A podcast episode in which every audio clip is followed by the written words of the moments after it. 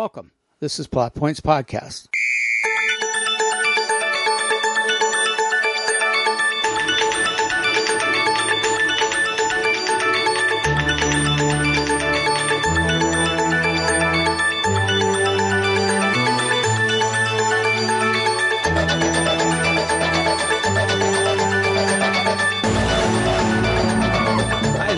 With Plot Points Podcast. It is a slightly overcast Easter morning.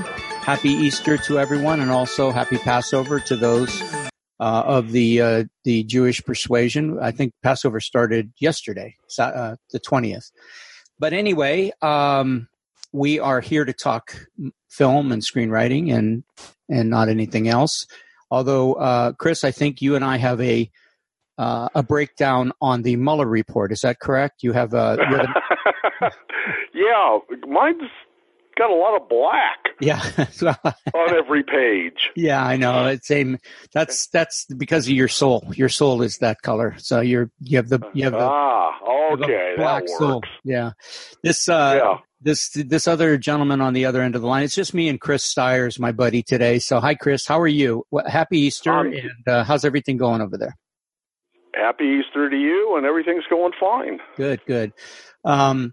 So, Chris, we are in kind of an awards event season, and we got the Newport Beach Film Festival that's starting this coming week. It should be. Oh, yeah, okay. So next time, excuse me, next time we gather, I should have some information about that. I think that starts Wednesday or Thursday, and OC Screenwriters always goes and does some reporting, put it up on the website, ocscreenwriters.org. Yeah.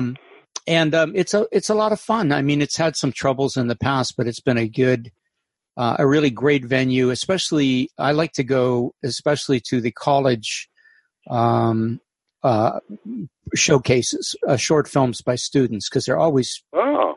Yeah, they may not be technically, great, but they are definitely interesting narrative-wise. So we're going to talk about those next podcast. Are you watching anything lately that you want to chit-chat about? Oh, Game of Thrones started for the final season. Right. I'm pumped up, and I know. The opinions on the show have been all over the board, and especially from people who think it's getting too much attention. But I have been hooked on this series since the first episode. Yeah, me too. Yeah. And it's got some absolutely great characters in it. Now, are you up to date on? Are you up? Oh, yeah. Yep. Because I think the last show I saw was the Red Wedding, which was quite a while ago. So I got to get caught up. Anything else you're taking a look at? Nothing. I'm still looking forward to seeing the Green Book. It's how about not the in Deadwood? Theaters anymore. No. How about the Deadwood movie? Oh, yeah, and that's coming up in May. Yeah. So, so I'm pumped up about that, too. That'll be some old friends coming back. Oh, I love it, yeah. For one last bow. Absolutely, yeah, they're incredible characters, and I can't wait. I'm watching – I started watching Ray Donovan and went through the first five seasons, tore through them, and I stopped after the episode 2 of season 6. So I'm going to wait until season 7's released and then watch the rest of it. But I started to watch a little comedy series, 35-minute half-hour series called Black Monday with Don Cheadle and Regina Hall. It's really freaking. It takes place in the 80s, and it's just over the top. It's really funny, and it's a one season so far. I don't know if they're renewing it or not, but for instance, like a typical dialogue is this one new trader who comes into Cheadle's office or company. Yeah, is reporting back to his wife, and he says, "I don't know what to do there." He said, "When I walked in, the Cheadle character was masturbating to the greatest hits of WWE or something like that. And the girl and the woman, the wife says, he was masturbating in the office. And the guy says, they all do. So it's like, it's funny. Just really disrespectful. Oh boy. And it kind of centers around, at least that's initially what they say, is nobody knows why Black Monday, which was the biggest stock market crash in the history of the world, happened. And then they say, until now. And then they purport to tell that story backwards. They say they start with 365 days until Black Monday. And then as the series progresses, it gets less and less time. So it's really interesting. It's a lot of fun. I thought it's on Showtime. Oh, okay. Yeah, so.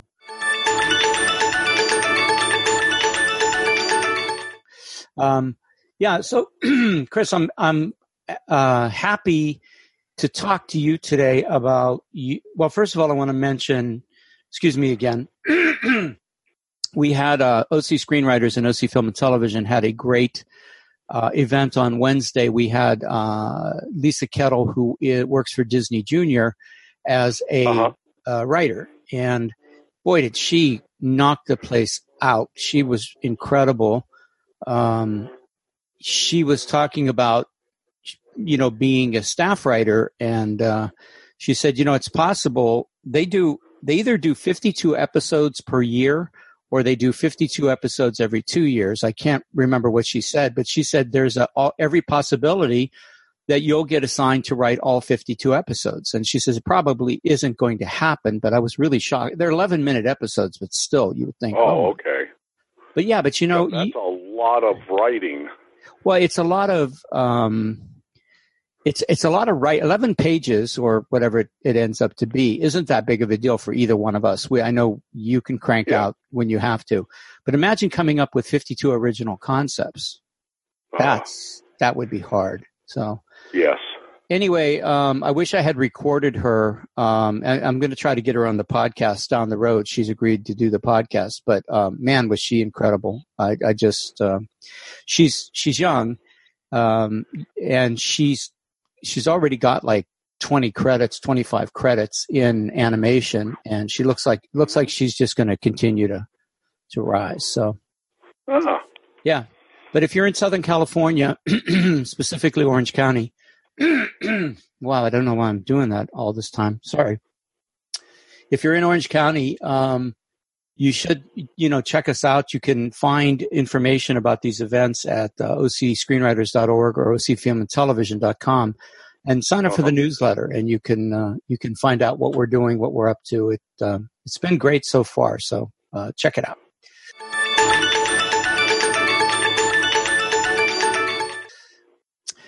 Chris, you are working on adapting one of your novels to the screen, and I know you've done it the opposite way. You've adapted a screenplay to your novel, Star Beast, but you've never tried it this way. Tell me a little bit about what you're finding out through your experiences.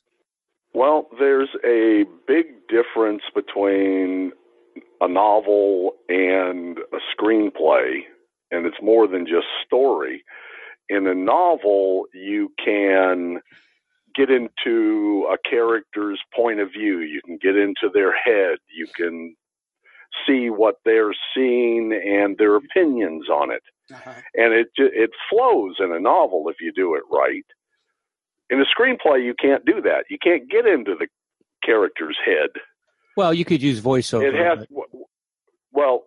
There's that, but it comes down to when you're giving information, it's dialogue, and if you're not careful, you got an info dump, which you've got to, if you do that, you've got to make sure you know how to break it up so it doesn't sound like an info dump when you're given information.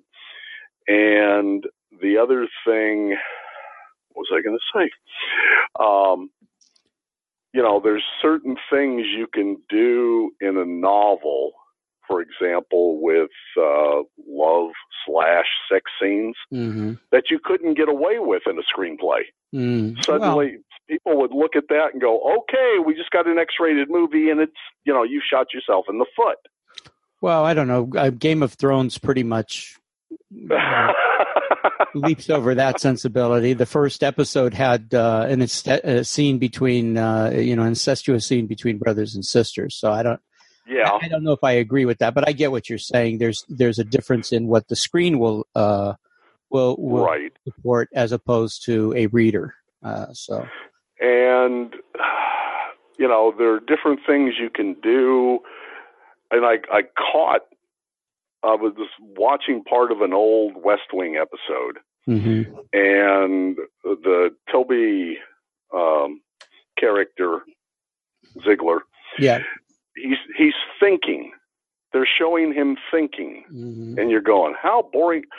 They gave him a rubber ball to be, while he's thinking, he's bouncing this ball off the wall. Yeah, I actually remember that, yeah. You know, and it's like, okay, misdirection.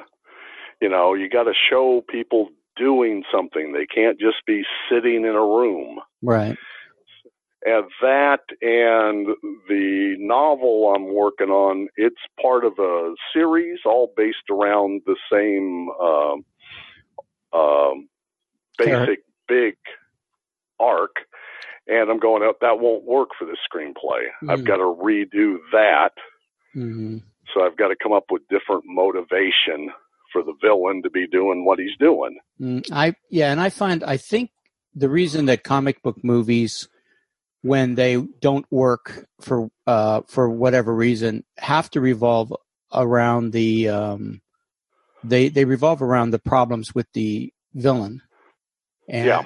Because in the comic books, it's fine to say, you know, I want to take over the world, world domination, but a lot of times adapting to the screen, it's not quite the free tapestry that you have in print medium or in comic books and stuff. So. Well, that, and you can get away with some things if you play it right in a novel for motivation. That you're right, if you tried it in a screenplay, people would go, really? That's the best you could come up with? So, yeah, it's an interesting process to see if I can do this, and if I do it, once I'm done, if I'm going to be sitting there looking at it going, yeah. Or I'm going to be sitting there going, what the heck were you thinking? Yeah.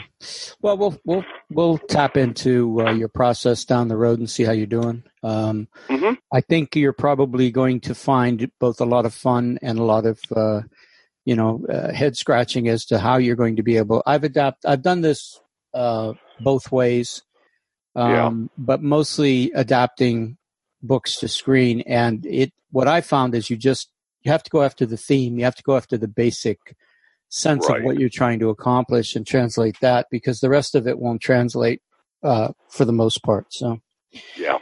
All right. I want to also at this point mention that I have classes starting this coming week and also in May. My intermediate screenwriting class starts Tuesday. My podcasting class starts Saturday.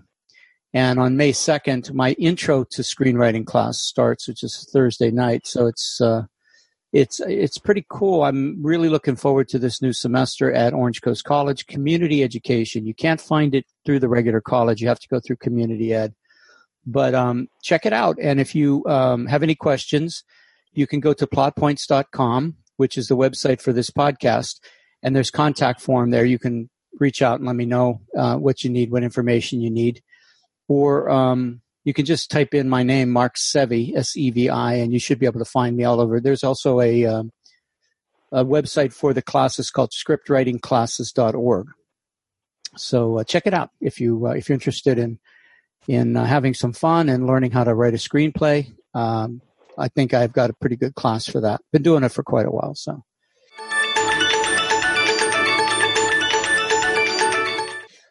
So, Chris, this week we talked about you and I had recorded a podcast a couple weeks ago that just didn't come out. The audio was unfortunately mucked up.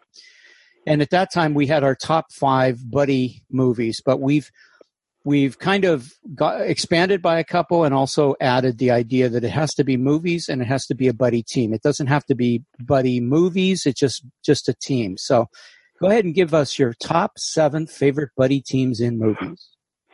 Well, okay, I'm going to do this. And one of the hurdles I put myself was not to include Thelma and Louise and Butch and Sundance. Which I did. That's okay. Because because those are great buddy films, but I tried to come up with some that I think people would find interesting. Okay, go ahead. Okay, number 7, I put in the buddy partnership of Clint Eastwood and Rene Russo in The Line of Fire. Interesting. Okay. And after that, I put in Gina Gershon and Jennifer Tilly in Bound. Bound. Yeah, that's the Wachowski siblings. Not their first film, but one of their first films that got them noticed. Oh. They did. Yeah. They did, of course. The Matrix. Okay. Yeah. Okay. And then I found an older film that I went, this is great. And it's the Jeff Bridges character and the Timothy Bottoms character in The Last Picture Show. Oh, interesting. Yeah. That's the one with Sybil Shepherd. Yes. That introduced her. Mm-hmm. And they're high school buddies, and it shows what happens to them after high school. Yeah, that's a great. Yeah, it was Peter Bogdanovich directing, I think. Yeah. Yes, based on why can I not think of his name? He's a great writer, the novelist. It's not McMurtry, is it? Yeah, Larry McMurtry. Okay. Yes. I don't know. Lonesome Dove fame, but yeah. Last Picture Show was one of his first novels. Oh, interesting. Okay. All right. And then I put in Newman and Redford in The Sting. Oh, yes, definitely. A great movie, a great pairing. Absolutely. Yes. This was after Butch and Sundance, right? Yes. Yeah. And they got back together with the guy who directed Butch, and they did. And they had a great villain in that one. That was what's his name? Robert Shaw. Yeah, Shaw. He's a good villain in many. We talked about him in Bond. Yeah. Yeah. Jaws, of course. Yeah. Oh yeah, right. Okay, then I went a little more lighthearted. Woody and Buzz Lightyear in Toy Story. That's a great catch. Absolutely. Okay, and then I kept switching the last 2 between first and second, but I went with Andy and Red in The Shawshank Redemption. Okay. And my top 1 at this point is Wyatt and Doc in Tombstone. Oh, yeah. Wow. Who's Your Huckleberry? Absolutely. Oh, man. Yeah. Great. Yeah, that's a great list, and it is unique. You did change it from, of course, I think the last time we talked, we allowed TV, but those are really good. Mine in no particular order are Men in Black, the first one, okay. True Grit, the one with Bridges and Haley Steinfeld. Yes. Thelma and Louise, which I still think, even if it's pretty much of a cliche, it's still one of the best buddy films on the planet. Well, it's up in the classic buddy films. Absolutely, as is Butch Cassidy and the Sundance Kid, which I still think is one of my favorites. I also went with Rush Hour because I liked those 2 characters a lot, and the movie Swingers. Which was written by Jon Favreau and also starred in it with it's all drink of water. I can't think of the actor. And then I bounced between When Harry Met Sally, Seven, and Dumb and Dumber, but I ended up with Terminator and Sarah Connor and Reese. I mean, you don't get much better than than the future of mankind. I mean, it's hard to beat that as a team. So somebody will probably do Terminator as a romantic comedy one of these days, I'm sure. So.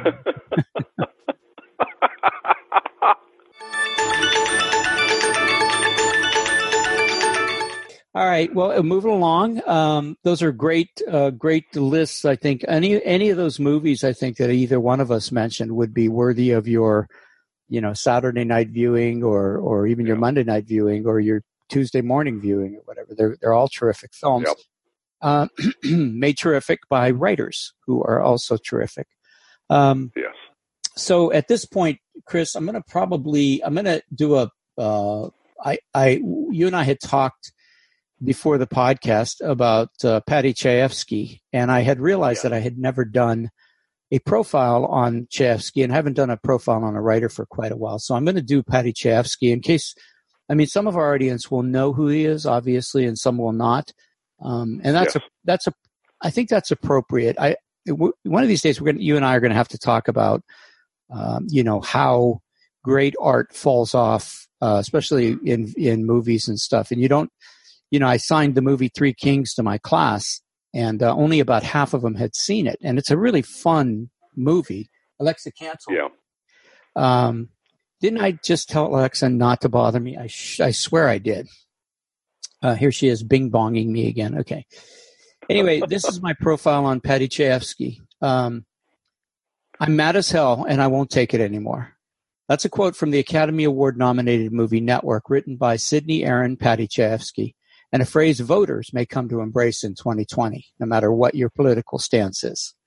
Chayefsky was a playwright, screenwriter, and novelist, the only screenwriter to win 3 solo Academy Awards for Best Screenplay for the aforementioned Network and also Marty and Hospital.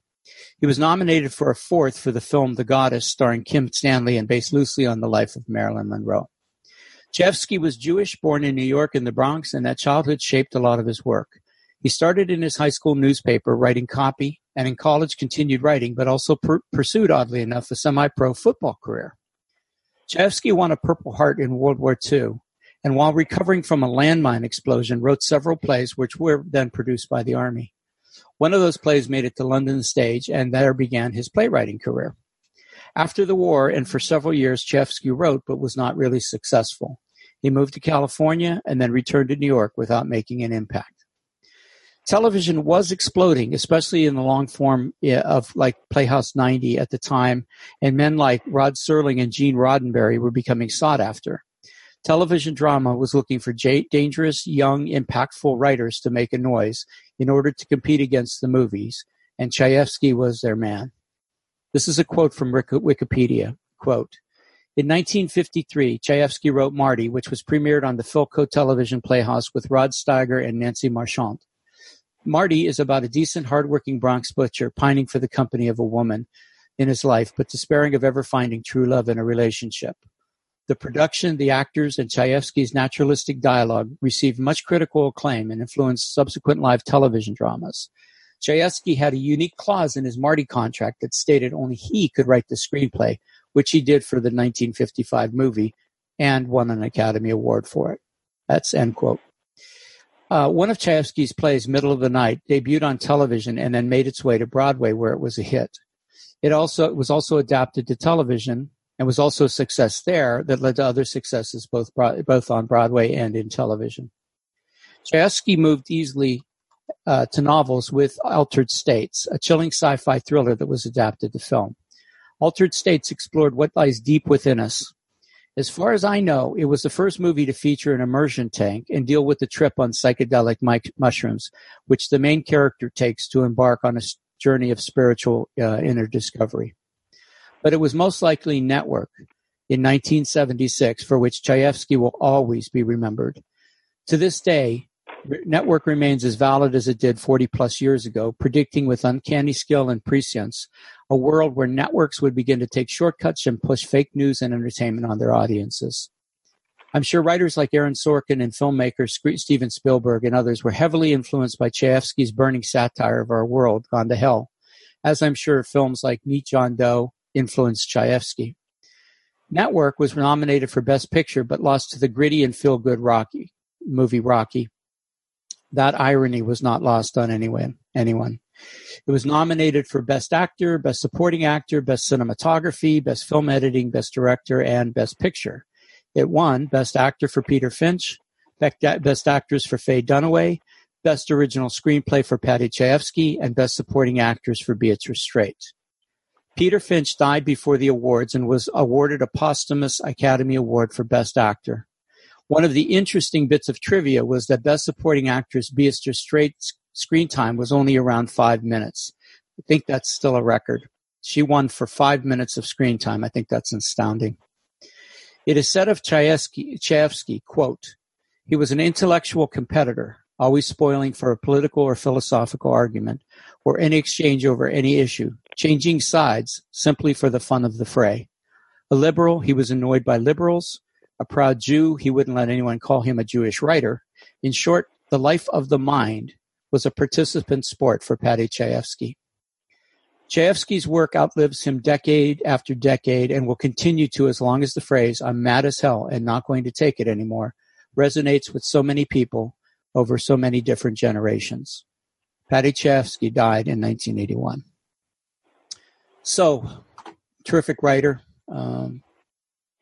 Didn't have a huge body of work, maybe 10 films and 10 plays and one novel. I mean, what do you think? How do you place him in the pantheon of writers? He's up there.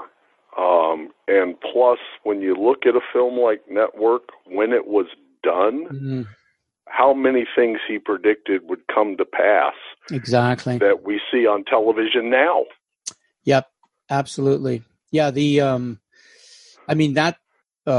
Finch's "I'm mad as hell and I won't take it anymore" could be said by any generation in almost any political climate in any country in the world. It's amazing how much it still resonates. I'm sure, liberals have a reason to say it. I'm sure conservatives have a reason to say it. I'm sure independents and libertarians have a reason to say it. It's an incredibly, I can't remember. I mean, I know that movies like John Doe, Meet John Doe and stuff had in it the seeds of that satire, but I believe Network really, really brought it to a head. Oh, and then you're right. It's been quite a while since I've seen Altered States, and now you've got me intrigued to go see it again. Yeah.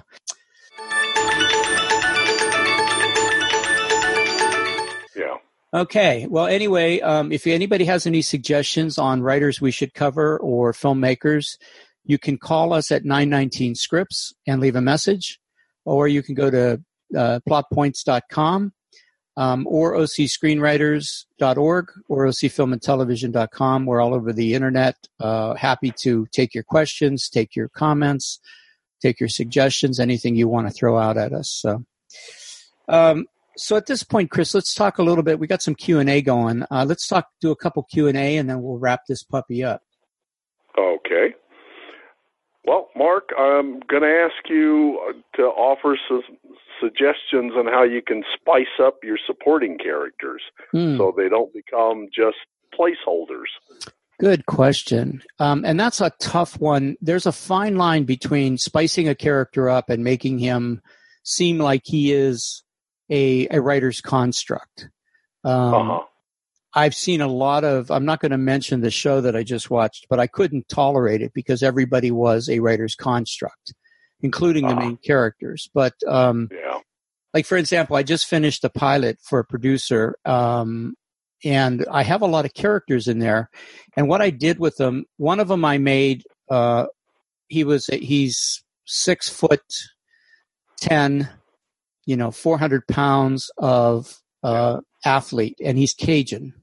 So even though he's pretty much English speaking and all that stuff, I give him certain rhythms based on his Creole language and also his Cajun upbringing. For instance, he likes to eat alligator fritters.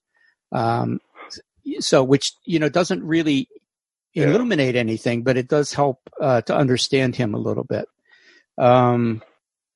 With female characters or male characters who are of a certain age, sometimes it helps to give them a typical what do people in their 40s worry about? In other words, you know, how does aging impact a 20-year-old, a 30-year-old, a 40-year-old, a 50-year-old? Those are always good sensibilities to bring in. Like, I think I particularly think that people who are beautiful, genetically blessed, worry more about aging than people like myself who are not as genetically blessed. I have a face for radio and podcasting, right?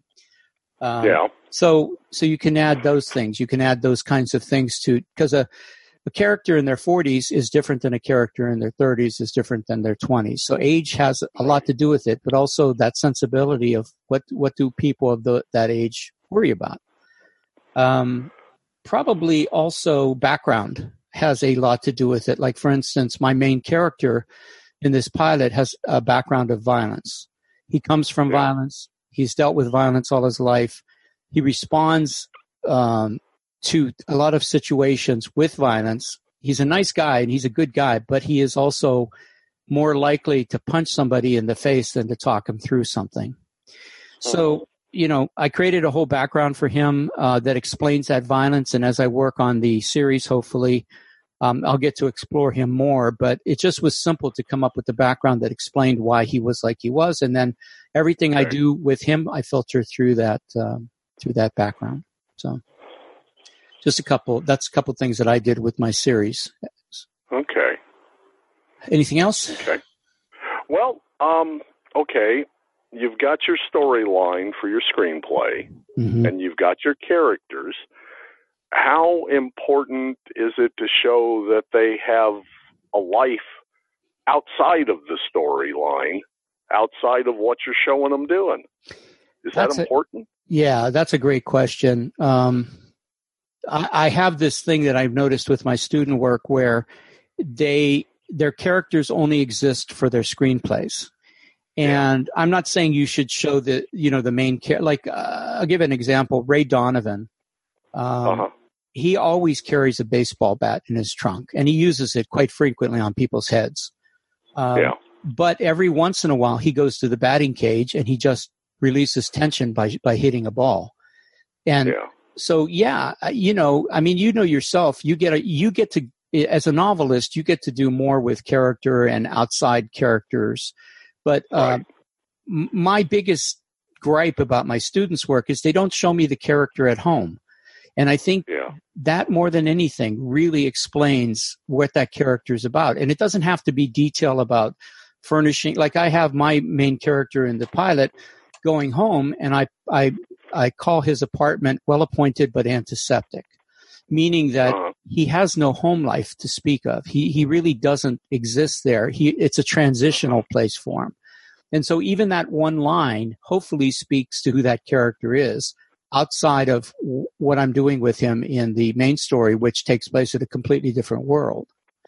I think it's vitally important. I don't think you have to know, you know, what did he do in sixth grade? And did he, you know, did he lose his virginity as a junior in high school or what? I don't think you need to know any of that stuff unless it's pertinent to the story. But I think you have to constantly think through who your character is and what he or she is doing beyond the world that you're creating for them to work in. And I think that resonates really well with people. I think people like knowing that their characters have a kind of a mundane home, like Ray Donovan, again, really great show, by the way. He's got a home life. It's not a particularly happy or pleasant one because he's too flawed, but he's got kids, he's got a dog, he's got a wife. You know, he's got a house. You don't see him mowing the lawn, but he does have a house in Calabasas, and they make a big deal about it being in Calabasas, meaning it's kind of a middle-class existence, upper middle-class existence. So. Okay. Anyway, good question. Okay, we should probably wrap it up. We're trying to get shorter in these podcasts, but I have a couple script tips, and I'm sure you have another. I know you have another couple questions, but let's just call it a day. And you got it. Yeah. So for all of us here at Plot Points Podcast and my co-host Chris Styers, I just want to say thank you for listening, for your continued support. We're having a great time here on this Easter Sunday. We are available through 919 Scripts, which is a phone number you can call and leave a message or suggestions. Or, you know, if you hate us, just, hey, you can put that in there. I don't, not that I give a shit, but go ahead. No, I'm kidding.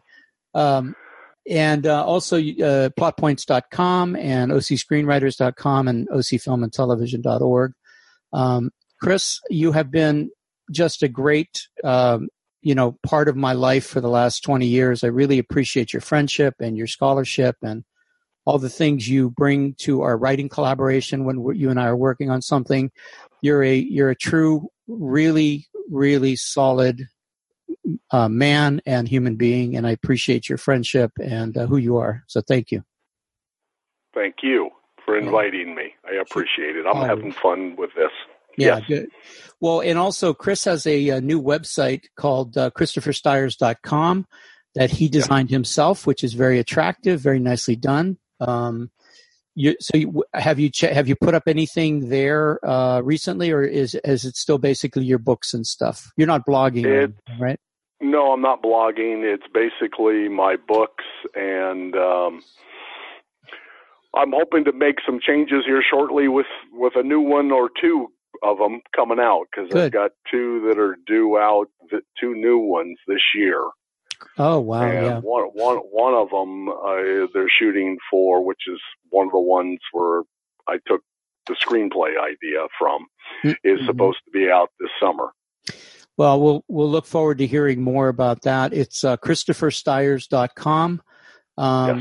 Chris has finally gotten religion and decided he needs social media and websites. So about damn time, Chris. So, anyway. Yeah, I know. Yeah. So I know I like bugging you because I know, because at least in this, I am right. And you know, I'm right. So I've been bugging you for years. Get your website back up. And. Then he goes to one seminar and all of a sudden it's, I need a website. Okay. All right. Well, what you have been telling me resonated finally. Like the light bulb went off. That one faulty flickering light bulb up in that brain case of yours finally went on. So. All right. Well, anyway, for everybody here at Plot Points Podcast, we are a kind of a side project of OC Screenwriters. To all my board of directors who helped with the event on Wednesday, thank you. And to everybody else, be inspired, do good work. Thank you.